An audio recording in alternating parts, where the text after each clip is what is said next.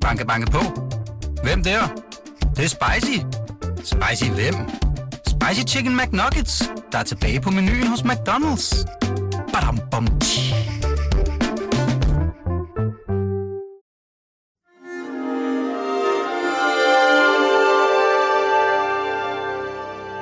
du lytter til Avistid, en podcast fra Weekendavisen.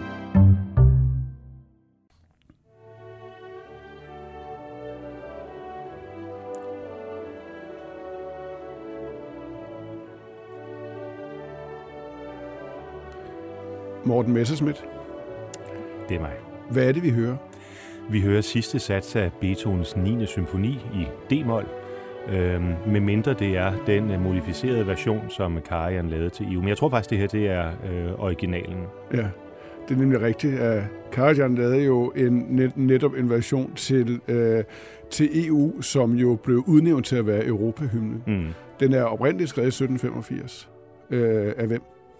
Øh, altså Ludwig van Beethoven? Ja, Schiller øh, Nå, skrev altså oprindeligt teksten, teksten ja. Ikke? Og så, ja, så Beethoven sætter musik. Men det er ikke sytten femogfirs, fordi han dør i atten syvogtyve, og det er noget af det sidste, han skriver. Nå, men det så er det senere? Ja, det okay, det er senere. Godt med den korrektion.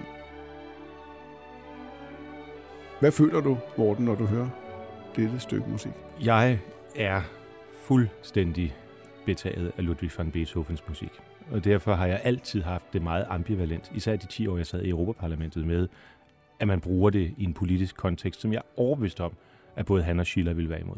For denne, hvis du bare hører ren musikken her, det er så underligt, så genialt. Hvorfor det, hvorfor det er så smukt? Øh, fordi det er så banalt i, øh, i melodien, og fordi det er temaet fra, fra den forrige sats, som væves sammen med det nye tema i fjerde satsen, og så kulminerer det jo med dobbeltfugaen øh, med koret. Det er, det, det er så, især for sin tid, fuldstændig fænomenalt.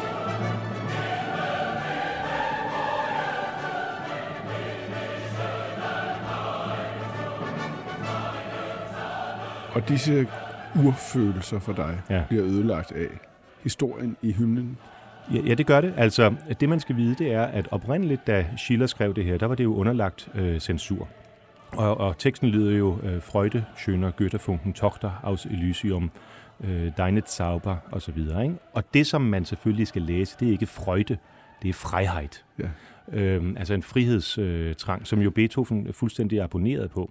Og, øhm, og jeg kan ikke se, hvordan det kan forbindes med det øh, snærende bånd, som ja. E U har udviklet sig til ikke, i dag. Ikke ode til glæde, men til friheden. Og mm. det er også sådan, jeg tænker den. Og ja, den virker, kan jeg sige, hundrede procent på mig. Både ja. i det oprindelige udtryk, og også med den historie. Den ødelægger ingenting. Den får mig til at føle mig som en, en fri europæer, som indbygger i det gamle Europa, det stolte Europa, det smukke, frie, men jo også ofte krigshærgede mm. Europa. Du er, Morten Messerschmidt, midt i en valgkamp, og er ved at overbevise os om, at vi skal bevare forsvarsforbeholdet. Ja. De fleste læsere af Weekendavisen, også i denne uge, hvis de er nået så langt i avisen, ved, at jeg selv er glødende tilhænger af et ja til at ophæve forbeholdet. Jeg skriver, at situationen i Europa gør det forbehold slet og ret ulideligt. Mm-hmm. Øh, og at ja til afstemningen, som jeg ser det, vil være et farvel til den hykleriske danske tøven i hele den europæiske historie, som jeg mener, at musikken, vi har hørt her, er udtryk for. Så jeg inviterer dig herinde i studiet, fordi jeg simpelthen ikke forstår dit standpunkt. Jamen, så er det og godt, vi kan tale sammen. Det gør prøve, vi alt for lidt. Ja, og lad os prøve det. Og jeg ved, at du sikkert, øh, fordi du er ude at tale om det her hele tiden, dagligt, flere gange om dagen, kan bevæge dig ned i nogle konkrete detaljer, traktatlige ja. øh, hvad hedder det, øh, fortolkninger. Lad, lad os prøve at holde det til det principielle. Fint. Du er en inkarnation af alt europæisk, øh, som jeg ser. Du bevæger dig rundt i Europa på kontinentet. Du nyder europæisk musik. Du nyder jo også mad og vin med europæisk udgangspunkt. Du er ærke-europæer. Og alligevel vil du ikke være med til et frivilligt forsvarssamarbejde mellem europæiske suveræne lande. Hvorfor ikke? Fordi helt grundlæggende mener jeg ikke, at E U er Europa. Altså, øh, jeg mener, at, at det E U er ved at udvikle sig til, og har udviklet sig til, er antitesen til Europa. Nemlig øh, foragtelsen af de øh, nationale forskelle og, og kulturelle øh, forskelle mellem de europæiske folk. Øh, det har jeg oplevet i min tid i, i Europaparlamentet, og der mener jeg ikke, at Danmarks forsvarspolitik, som så meget andet, øh, skal være forankret. Øh, jeg føler mig overbevist om, at Danmark vil have øh, interesser, øh, som ikke er sammenfaldende med det for tiden dominerende land i, i E U's udenrigspolitik, nemlig Frankrig. Øh, men hvis vi fjerner forbeholdet, som blandt andet Trine Bramsen var inde på, da hun var forsvarsminister, jamen så vil vi være, være under et pres for at følge den linje. Mm, okay, men lad os, hvis man nu ser bort fra, det ved jeg godt kan være svært, det hele hænger jo sammen, men jeg kan jo godt forstå, at der er masser at kritisere ved E U-samarbejdet. Men hvis man nu holder fokus på det, det handler om sikkerhed og forsvarspolitik. Europas historie er, som du ved, spækket med krige, den ja. ene blodigere end den anden. Sidste århundrede havde vi den russiske revolution, vinterkrigen i Finland, du kan jo selv følge med, den spanske borgerkrig, to store verdenskrige, Ungarn seksoghalvtreds, Balkan i halvfemserne, og nu er vi toogtyve år inde i det nye århundrede, og der er igen krig på europæisk jord. Er der ikke grund til at styrke de europæiske forsvarssamarbejder og aftaler, uanset hvor man kan? Jo, det er der i høj grad. Spørgsmålet er, hvordan? Og jeg synes, der er en krig, som du øh, overser i den der øvrigt udmærkede gennemgang, nemlig krigen, som føder både første og, og anden verdenskrig, øh, den store tysk-franske krig i atten enoghalvfjerds, som jo er det, der fører til den endelige samling af, af Tyskland, og derefter den, den tyske dominans af Europa, som provokerer øh, først den helt øh, overflødige første verdenskrig, der burde have været en rent diplomatisk øh, ting, øhm, og, øh, og som jo så efter Versailles-traktaten føder Hitler, der så føder anden verdenskrig. Og jeg ser bare en lige linje øh, imellem Bismarck atten enoghalvfjerds og så det E U, der bliver stadig mere domineret af de, af de store lande, ja. øh, af tyske interesser. Prøv at se, hvordan for eksempel på energipolitikken, det har været den tyske linje, der har gjort os afhængige af russisk øh, gas. Prøv at se, hvordan på forsvarspolitikken, det er fuldstændig styret af franske interesser. Det er primært tidligere franske kolonier. Alt det er, det er fuldstændig mm. enig med dig. Okay. Det er kritisable ting, og den linje, du tegner der fra slutningen af attenhundredetallet til i dag, kan jeg også sagtens se logikken i. Men hvis man ser på virkeligheden, som den ja. er lige nu, så er Europa truet. Den frihed, vi talte om i starten af programmet, er truet af, af Rusland. Den ja. er også truet af andre magter rundt omkring. Det må man sige. Lige nu er det, er det, er det, det, det er Rusland. Og så jeg spørger igen, der er allerede et sikkerhedssamarbejde mellem frie europæiske lande i E U. Hvorfor ikke styrke det, som situationen er i dag? Fordi den udvikling, der er på det E U-mæssige sikkerhedssamarbejde, det er i sig selv en bekymring værd. Det, der er boldværket imod Putin, og øvrigt også imod Kina osv., det er jo øh, den transatlantiske alliance. Det synes jeg også, vi har set øh, her de seneste måneder, hvor alene de to første par måneder efter øh, fireogtyvende februar, jamen jeg tror, det er øh, seksten af de tyve milliarder U S dollars, der kommer til Ukraine, de kommer fra øh, U S A. Det er ikke E U, der kommer til at forsvare øh, os i en verden præget af flere konflikter. Og derfor er jeg bange for, ligesom Stoltenberg har sagt det, hvis E U udvikler den her tanke om strategisk autonomi, altså bliver mere og mere øh, selvstændigt, distancerer sig fra de øh, blandt andet NATO-lande, der ikke er med i E U, fordi mm. det er jo to af de mest centrale NATO-lande, øh, Storbritannien og amerikanerne. Men Morten Messerschmidt, situationen er jo, at det er jo ikke fordi, der er tyve forskellige sikkerhedssamarbejder, hvor vi kan vælge det ene eller det andet fra.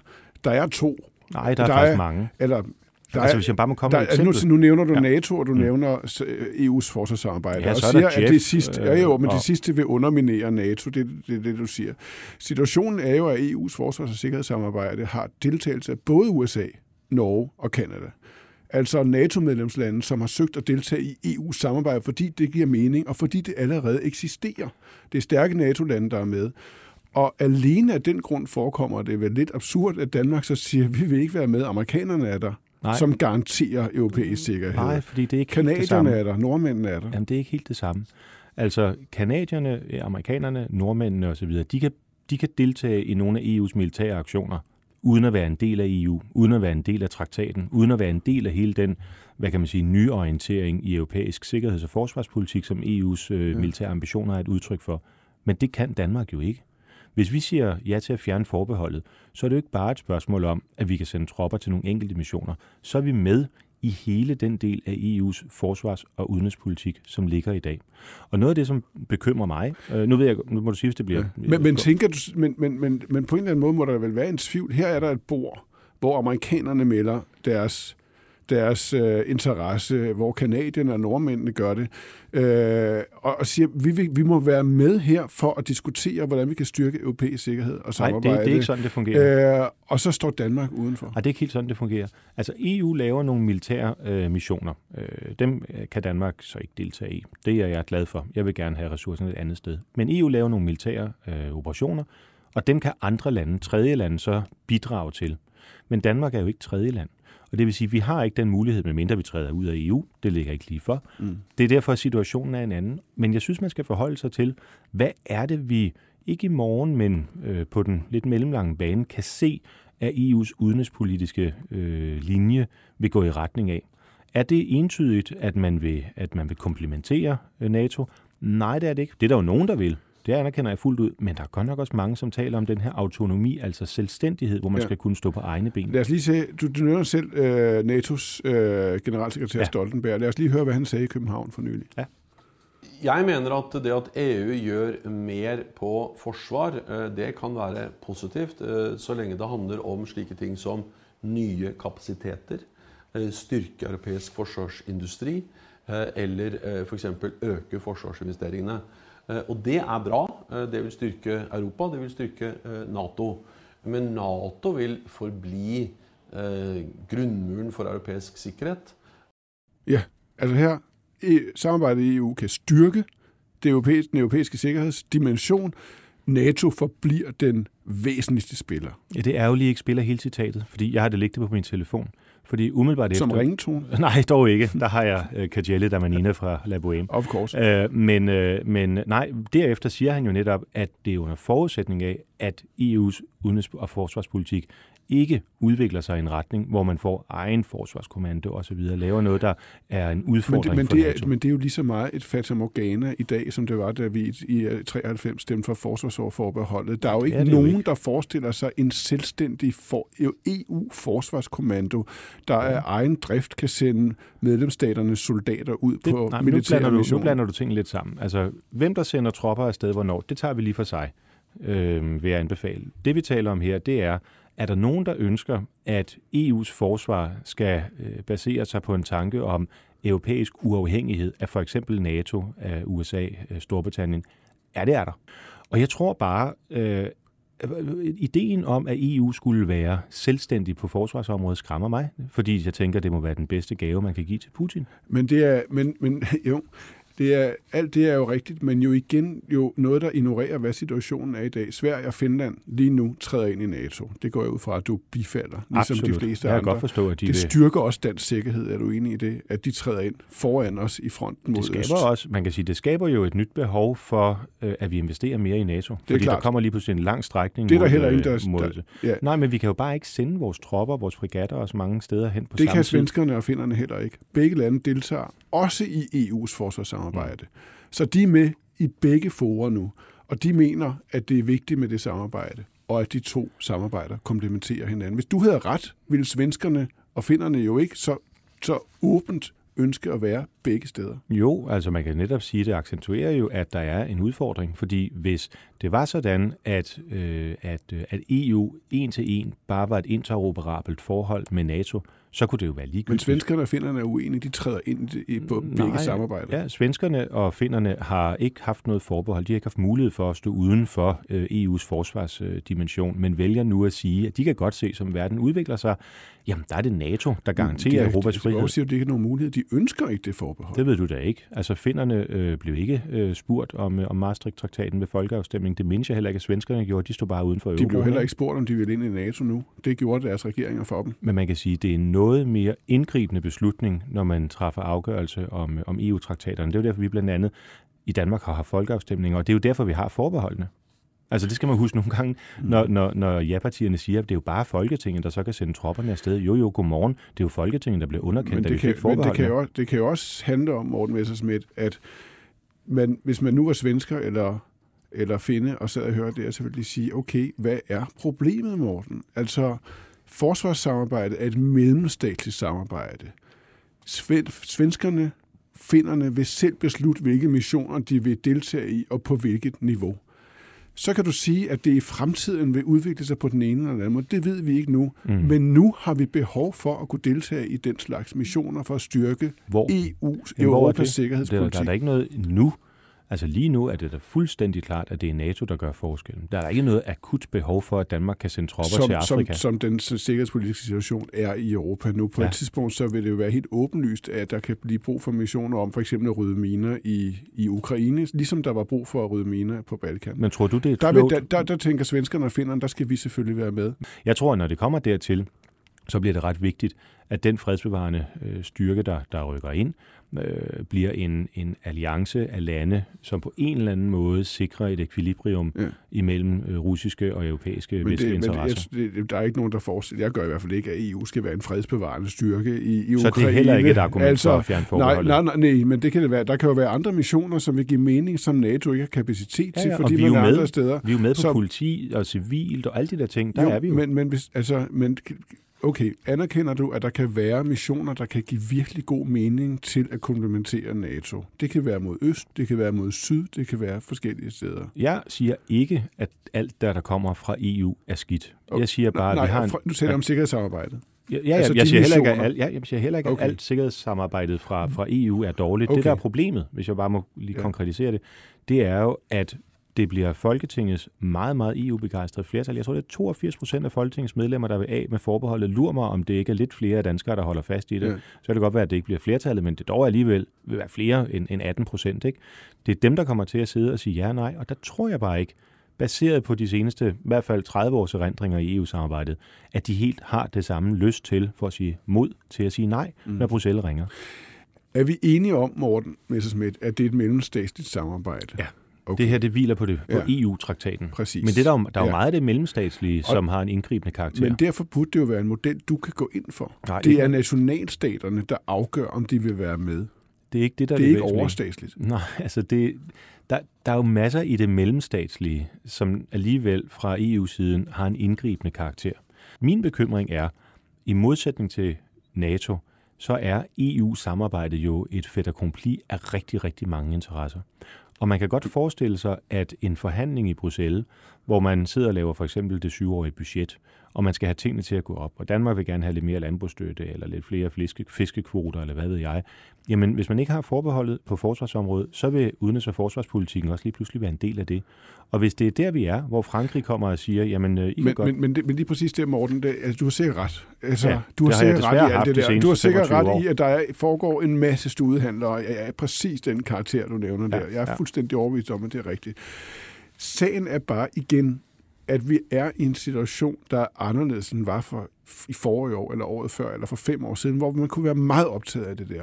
Nu er Europa øh, i en situation, hvor der er krig.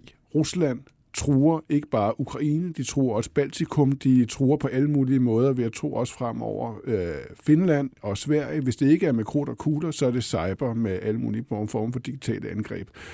Også der kan E U spille en meget væsentlig rolle i forsvarssamarbejdet. Se... Med, altså med, det, med, den, med, den form, med, med det cybersamarbejde, der foregår i uh, E U-samarbejdet. Lad, lad det så cyber bagefter, øh, men, fordi det vil jeg gerne svare på. Men hvordan forestiller du dig, at E U's militære kapacitet skal kunne gøre det ud for NATO? Jamen, der, ja, det, det har jeg aldrig sagt. Og det er, er heller, der er ingen, er så, der forestiller sig det. Jamen, relevansen er, at der foregår ting i E U-samarbejdet, som komplementerer NATO. Hvordan er det, hvis de, de europæiske landes øh, forskning i våbensystemer skal foregå? Det er jo fuldstændig åndssvagt, hvis det ikke er samordnet, sådan så at man, at man sørger for, at man samarbejder op og lægger pengene de rigtige steder. Fokus og energi de rigtige steder. Danmark er jo i dag med i fonden, altså forskningsfonden på forsvaret. Jamen, der, jamen, jamen helt, helt klart, men der er jo også ting, som vi ikke kan være med i. Hvad for eksempel? Hvis du vil se, hører du lidt overordnet, hvordan mm. jeg siger det, så er det, at vi nu har NATO, og NATO vil være engageret mod øst nu, og det vil de også være fremover. Det, det er ligesom den østlige flanke af ja. Europa. Hvad der foregår mod syd er meget mere kompliceret. Det er, det er pres fra Nordafrika, det er migrantstrømmen, det ja. kan også være us, usikkerhed og ustabilitet på Balkan. Det kan være mange, flere, mange forskellige ting, men det kan også være den sydøstlige flanke, hvor NATO ikke vil, og heller ikke i årene frem, vil have kapacitet til at tage sig af det hele. Slet ikke, når det handler om blødere sikkerhedsopgaver end egentlig udsendelsen af soldater. Det er der E U-samarbejdet kan komme det, ind. Men det forstår jeg godt. Det, jeg bare ikke forstår, det er, at du indledte det her afsnit med at sige, at verden er en anden nu. Mm. Altså på grund af øh, fireogtyvende februar, øh, Ruslands aggression i, ja. i Ukraine. Men det, du så taler om nu, har jo ikke noget med det at gøre. Jamen det har det jo. Det viser jo, at freden er forbi, Morten. Altså de der mange, mange år, hvor vi havde troet, at, det, at der aldrig ville være krig i Europa. Jamen, det er altså, jeg, jeg tror nu, altså, for mig var det også i Krim, og for mig var det også Georgien i to tusind og otte. Ja, så og det var, har ligesom ja, så, det har aldrig, så man kan sige, at det har aldrig været rigtigt. Men det er meget, meget tydeligt for alle nu, at det er det i hvert fald ikke. Men, og, og vi er hele presset. Analysen deler jeg. Det, jeg ikke forstår, øh, Krasnik, det er, hvordan det kan lede os frem til, at man så nu i den ulykkelige skær af den her krig skal fjerne forsvarsforbeholdet. Det er jo helt fair, at man mener, at vi skal gøre mere ja. E U-militært i Afrika og på Balkan og sådan nogle ting. Men at argumentere for, at det er den fireogtyvende februar, der definerer selve forskellen og årsagen til, at vi så skal fjerne ja. forbeholdet, det forstår jeg ikke. Men jeg, jeg ville også have sagt det før den fireogtyvende februar. Jeg siger bare, at den fireogtyvende februar har gjort det meget, meget tydeligt, at der er brug for, at vi sætter alle sejl til for at styrke Europas forsvar. Hvis igen vi ser på historien, så har vi ikke, vi, vi er ikke gode til at stå sammen om at styrke Europas forsvar. Men hvorfor skulle det så blive bedre nu? Altså, hvad er det, der har svækket os på energipolitikken? Det er ikke sikkert, det, det bliver Tyskland, bedre. Det er men E U. Det er jo ikke sikkert, det bliver bedre, men det er jo ikke bedre af, at vi ikke forsøger at stå sammen det og er, løfte opgaven. Det må jeg bare sige, der synes jeg lidt, du har bevisbyrden på din side, fordi E U's andre lande mm. har haft det militære samarbejde siden Maastricht-traktaten uden os. Ja. De har ikke løftet noget, der tilsyneladende har gjort, at Putin øh, er blevet svækket. Tværtimod har de ført en energipolitik, anført først af Schröder, siden af Merkel, som har pumpet penge direkte i Putins lommer. E U har ført en politik, hvor man ikke har været i stand til at beskytte vores grænser, og har mm. gjort os meget, meget øh, øh, ustabile i forhold til indflyd, altså indkommende terrorister og alle mulige andre, der har destabiliseret osv. Så hvad er det, der gør, at du sidder og kigger på E U, og så tænker du, det er bare den klub, vi skal sørge for at smide flere æg over i kurven hos. Det, det er fordi, der ikke er andre klubber, Morten Messerschmidt. NATO. Der, der er ikke andre. Jo, ja, der er NATO, og det havde været forfærdeligt, hvis NATO ikke var der. Men det er bare ikke nok. Altså, det, det, jeg synes, det, det er simpelthen... Jeg, jeg synes, det må være udtryk for en eller anden form for fantasifuldhed, synes jeg, i, i, altså, i dit verdensbillede, hvor du tænker, at...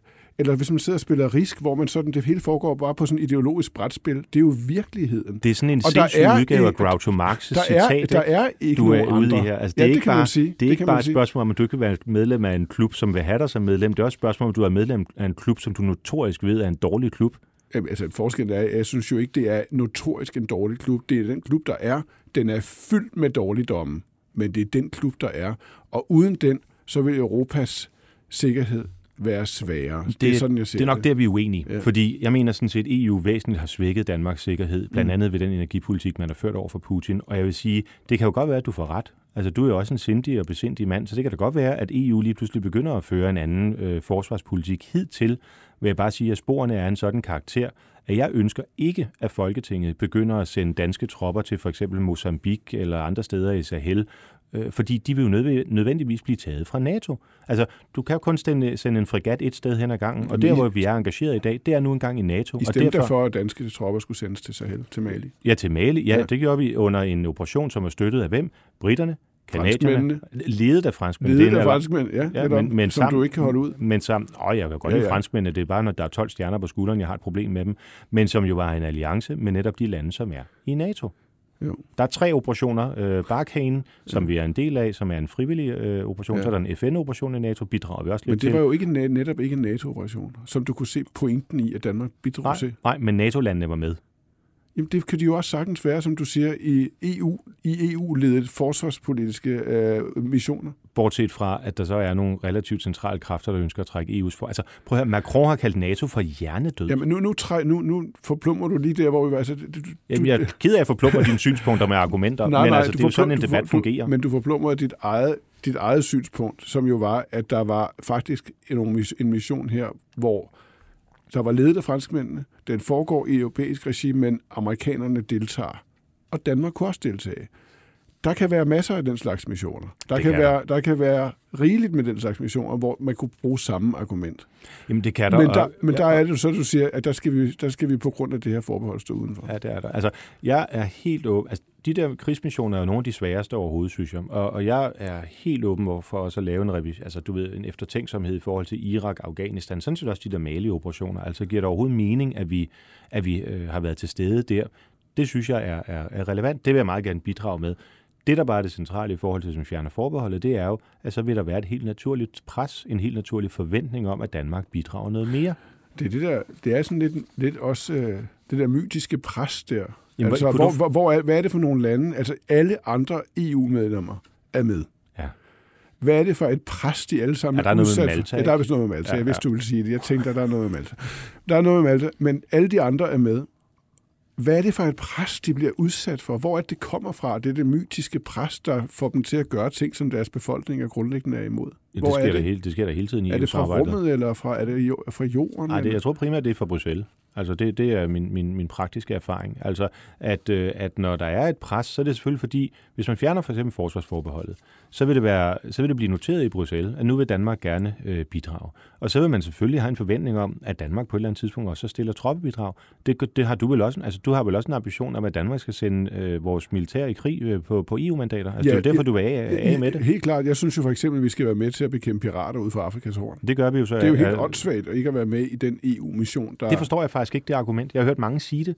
Altså i dag, vi har en, vi har en ret stor civil flåde, ikke? Øhm, Øh, måske lige overgået af briterne og amerikanerne, men det var oppe i ret store, jeg tror, sjette største land i verden. Ja. Så har E U en, øh, en piratbekæmpelsesoperation øst, på østsiden mm. af Afrika, nord for Madagaskar.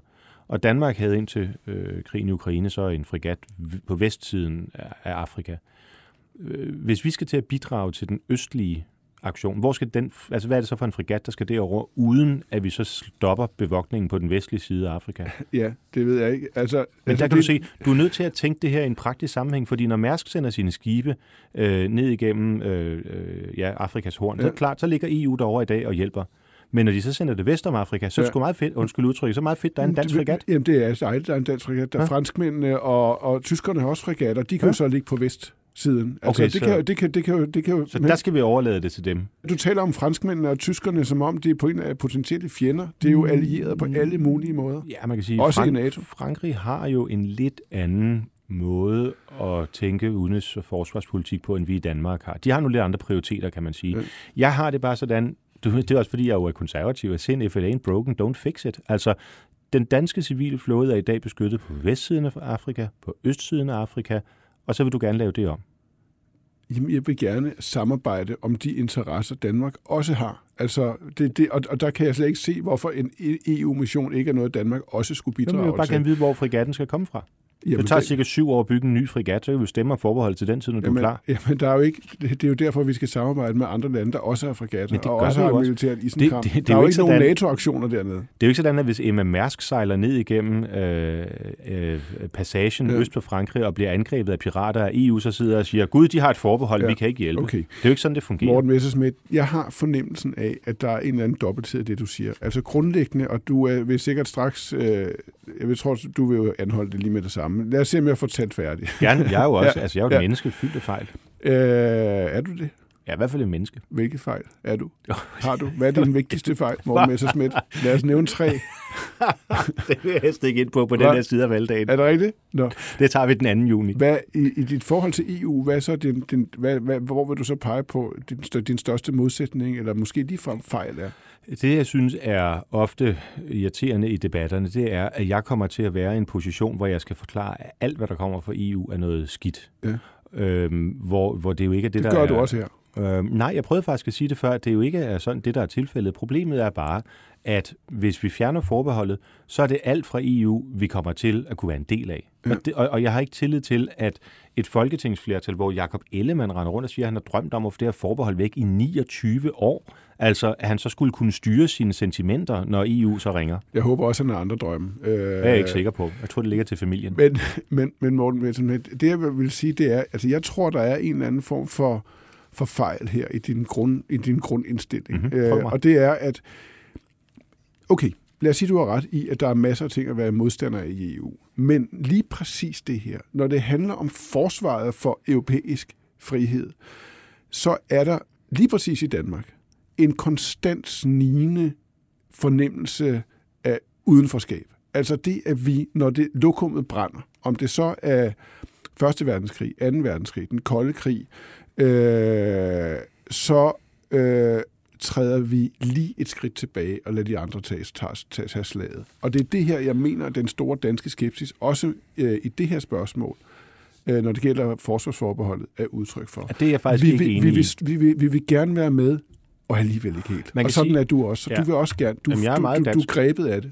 Men jeg synes ikke, det er rigtigt at sige, at Danmark i første og anden verdenskrig og den kolde krig ligesom dukkede nakken. Det er jo rigtigt, at vi var erklæret neutrale i første verdenskrig, og havde også nogle handelsinteresser, som måske ikke er glædelige. Men øh, blandt andet jo øh, mellem Christian den tiende og London foregik der jo nogle, øh, nogle, nogle sonderinger, som faktisk gjorde, at vi spillede en central rolle, blandt andet ved at minere farvandet, så tyskerne ikke kunne komme ud og så videre. Ja, men nu taler du lidt udenom. Nej, jeg gør, jeg prøver faktisk at være konkret. Nu er det ikke den store klinge. Anden verdenskrig. Nå, anden verdenskrig. Modstandsbevægelsen, heroisk, en selvfølgelig radikal ledet, ja. Landsforræderregering, alt det der, det er jeg enig i, men befolkningen var der faktisk.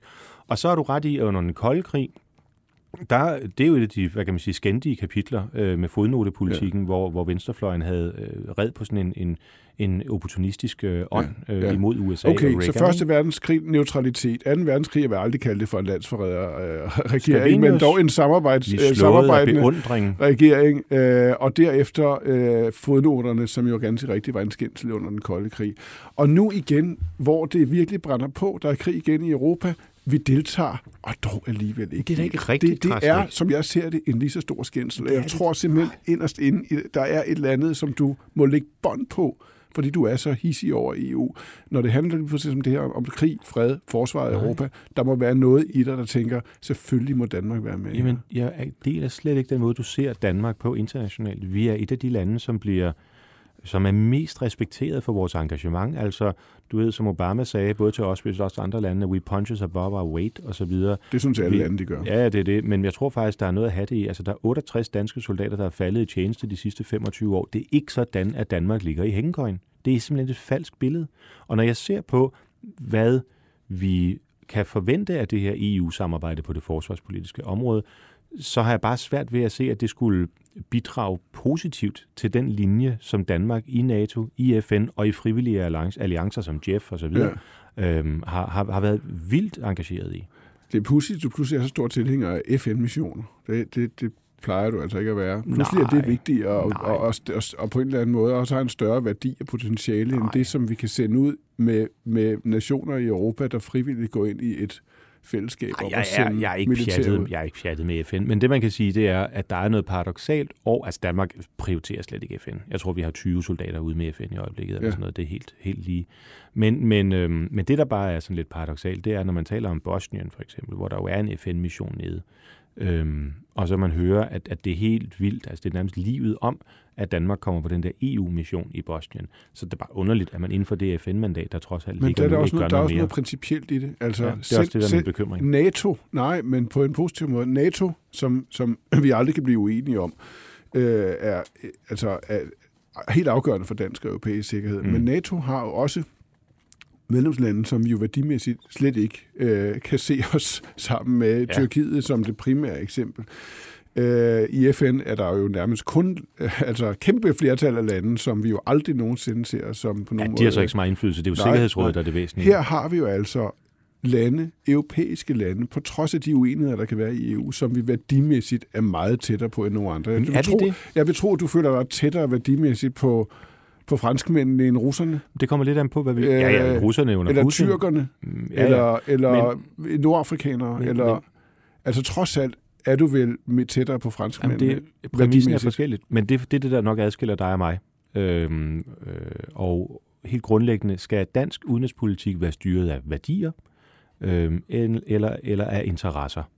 Altså tror vi på, at vi går ud i verden og skaber øh, demokratier og frihedselskende nationer osv. ved at føre krig? Eller gør vi det, fordi det tjener en dansk øh, interesse, enten i forhold til politisk eller pekuniær, eller, eller på anden måde. Ikke? Og det, det er jo den klassiske skillelinje mellem det konservative og det ideologiske. Og jeg, øh, der, der er der mange af E U's grundlæggende værdier, øh, som, er, som er smukke og så videre, men som jo først får relevans, når man begynder at tale om dem. Altså, hvem går ikke ind for frihed? Spørgsmålet er, hvad det er frihed fra, ikke? Øh, så apropos Schiller. Øh, men, men, men derfor er jeg, er jeg slet ikke styret af en tanke om, at vi skal ud og kæmpe for værdier. Jeg mener, at vi skal ud og kæmpe for interesser, og der deler vi ikke ja, øh, syn med for eksempel franskmænd. Nej, og jeg vil, synes det, jeg vil sige, det er en meget stor ulykke, hvis der kommer et klart skel mellem værdier og interesser. Altså en meget stor ulykke. Men for, lad, men... mig spørge, lad mig spørge dig til sidst. Hvad er dit budskab til alle de medlemslande, der er, og deres befolkninger, som er med i det europæiske sikkerheds- og forsvarssamarbejde? De er alle sammen med, undtagen Malta. De er... mm-hmm. vi, kom... vi må lave et helt program om Malta. Danmark, ja, så Irland er erklæret neutralt. Danmark står ja. udenfor mm. som det eneste. Hvad vil du sige til de andre medlemslande og deres befolkninger? Her fra dette singulære udenforskab, vi er det eneste land udenfor. Hvorfor er det, at dit, dit synspunkt er rigtigere end deres? Jamen, det er jo ikke mit synspunkt. Altså, øh, vi har fået et forbehold, fordi danskerne takkede nej til Maastricht-traktaten. Der var et andet land, som jeg lige husker det, der spurgte befolkningen, og det var Frankrig, hvor der så var et meget, meget snævert flertal, der stemte ja. Så, så jeg, jeg tvivler på egentlig, om der er et flertal af europæere, som sådan på den lange klinge synes, at den retning, som E U's forsvarspolitik har, at, at, at den er dækkende for deres, for deres ønsker. Det tror jeg. Jeg tvivler, altså det, hvis jeg skulle drømme, det gør jeg jo trods alt også, øh, så ville det være, at man inden for NATO lavede en stærkere europæisk søjle. Altså, man sagde, nu skal vi inden for NATO være i stand til at agere meget mere agilt, effektivt og, og slagkraftigt uden amerikanerne. Og man så i stedet for at bygge op inden for E U, nu med en stående kommando og den her udrykningsstyrke, som ikke må hedde en hær og så videre, øhm, jamen, at man så gjorde de ting inden for, for, for NATO, fordi når vi sender soldater ud, hvad end det så er mm. fredsbevarende eller for aktiv krigsførelse eller sådan nogle ting, så har det en styrke, Øh, også i forhold til intelligence og cyber, som vi slet ikke kom til at tale om, at, øh, at det sker inden for en alliance, hvor briterne og amerikanerne er med. Det her forsvarssamarbejde er der. Det, du drømmer om, er der ikke. Gør det nogen forskel, om Danmark stemmer ja eller nej, i forhold til det samarbejde? Ja, det altså grundlæggende beslutter vi os for jo ikke, om det skal eksistere, men om vi vil være med. Er det ikke rigtigt? Jo, man kan sige det på den måde. Der er to ting i det. Det ene det er, at, at vi, øh, hvis vi siger nej og holder fast i forbeholdet, jamen så er vi sikre på, at, at det er NATO-engagementet, som er Danmarks forsvarsbase. Altså det er det, vi holder fast i. Og så de, de frivillige alliancer øh, ved siden af. Så kan du sige, at vi kommer jo ikke til at påvirke, hvad de andre lande gør, men vi kommer dog alligevel til at være det land i E U, som på et folkeligt demokratisk grundlag viser, at det er NATO, som er det, vi ønsker. Og det afholder nok ikke øh, Frankrig fra at drømme om en større øh, europæisk militær engagement i Afrika. Hvis vi stemmer ja til at afskaffe forbeholdet, tror du så, at der er nogen, der vil være i tvivl om Danmarks støtte til NATO? Øh, altså alle de andre er medlemmer af både det ene og det andet samarbejde. Jo, men det handler jo om, hvordan det E U-politiske samarbejde udvikler sig. Bliver det i retning af det, som Frankrig ønsker? Det tror jeg, det gør. Det kommer Danmark til at forhindre. Men er du i tvivl om, hvis vi stemmer ja, at omverdenen, svenskerne og finnerne, der er med begge steder nu, at de, kommer det, ja. kommer det, at de vil være i tvivl om, hvorvidt Danmark støtter NATO? Jeg tror, det kommer til på den, det bliver sådan på den længere bane. Det er ikke sådan, at det kommer til at blive udråbt på, på, på Washington Post forside den anden juni, og nu har Danmark taget skridt til at forlade NATO. Det er ikke sådan, det kommer til at være. Men det er klart, man kan jo kun sende sine øh, tropper afsted øh, på en mission ad gangen. Og det kan dag, svenskerne og finnerne også. Jo, men forskellen er, at i dag er Danmark hundrede procent engageret i NATO. Altså, vi er øh, fuldt spændt op der, og derfor, hvis vi skal til, som jeg tror, at vi kommer til, at sende tropper afsted på nogle af de her militære operationer, der er rundt omkring på et, på et E U-mandat, så skal det jo tages et sted fra. Ja. Ligesom de svenske og finske tropper skal jo, tages et sted fra. Jo, men de er jo fra. Ikke i NATO nu. Nej, de kommer de jo. Ja. Altså, ligesom de tyske eller de franske tropper ja. skal tages et andet sted fra. Lige præcis, men det er jo det, der er hele pointen. Altså, Frankrig har, en stå, altså, Frankrig har et, må man nok sige, historisk anstrengt forhold til NATO. Okay. Tyskerne er først lige nu begyndt overhovedet at overveje, om de skal til at forsvare sig selv igen. Okay, til sidst, Morten Messerschmidt. Når vi nu stemmer på onsdag, så mm. har jeg det sådan, at hvis vi stemmer nej til at afskaffe forbeholdet, så, tæ- så føler jeg, at det er, et, det er et helt, helt skævt signal at sende til resten af Europa. Det er et signal, der handler om, at Danmark står udenfor. Vi vil ikke være med der, hvor alle de andre er med. Det er jo et faktum. Alle de andre er med. Vi vælger her at stå udenfor. I denne situation, Europa er i nu. Hvad mener du, det er et signal om? Jeg mener, det er en fastholdelse af status quo, og et udtryk for, at vi er bekymrede for, hvordan E U's forsvarssamarbejde udvikler sig i øjeblikket. Blandt andet en meget konkret kommentar eller en svar til den der konference om Europas fremtid, der taler om joint armed forces mm. osv. Og et klart signal til E U om, at man ikke skal fortsætte med at opbygge sin egen militære kapacitet, blandt andet som Jens Stoltenberg fra NATO advarer imod. Okay. Jeg, jeg ved ikke, om jeg... jeg... Når du skal sætte det kryds, mm. lige præcis når det handler om sikkerhed og forsvar på onsdag, er der så ikke en lille smule af dig, der tvivler? Intet. Tak skal du have. Banke, banke på. Hvem der? Det er spicy. Spicy hvem? Spicy Chicken McNuggets, der er tilbage på menuen hos McDonald's. Badum, bom, tji.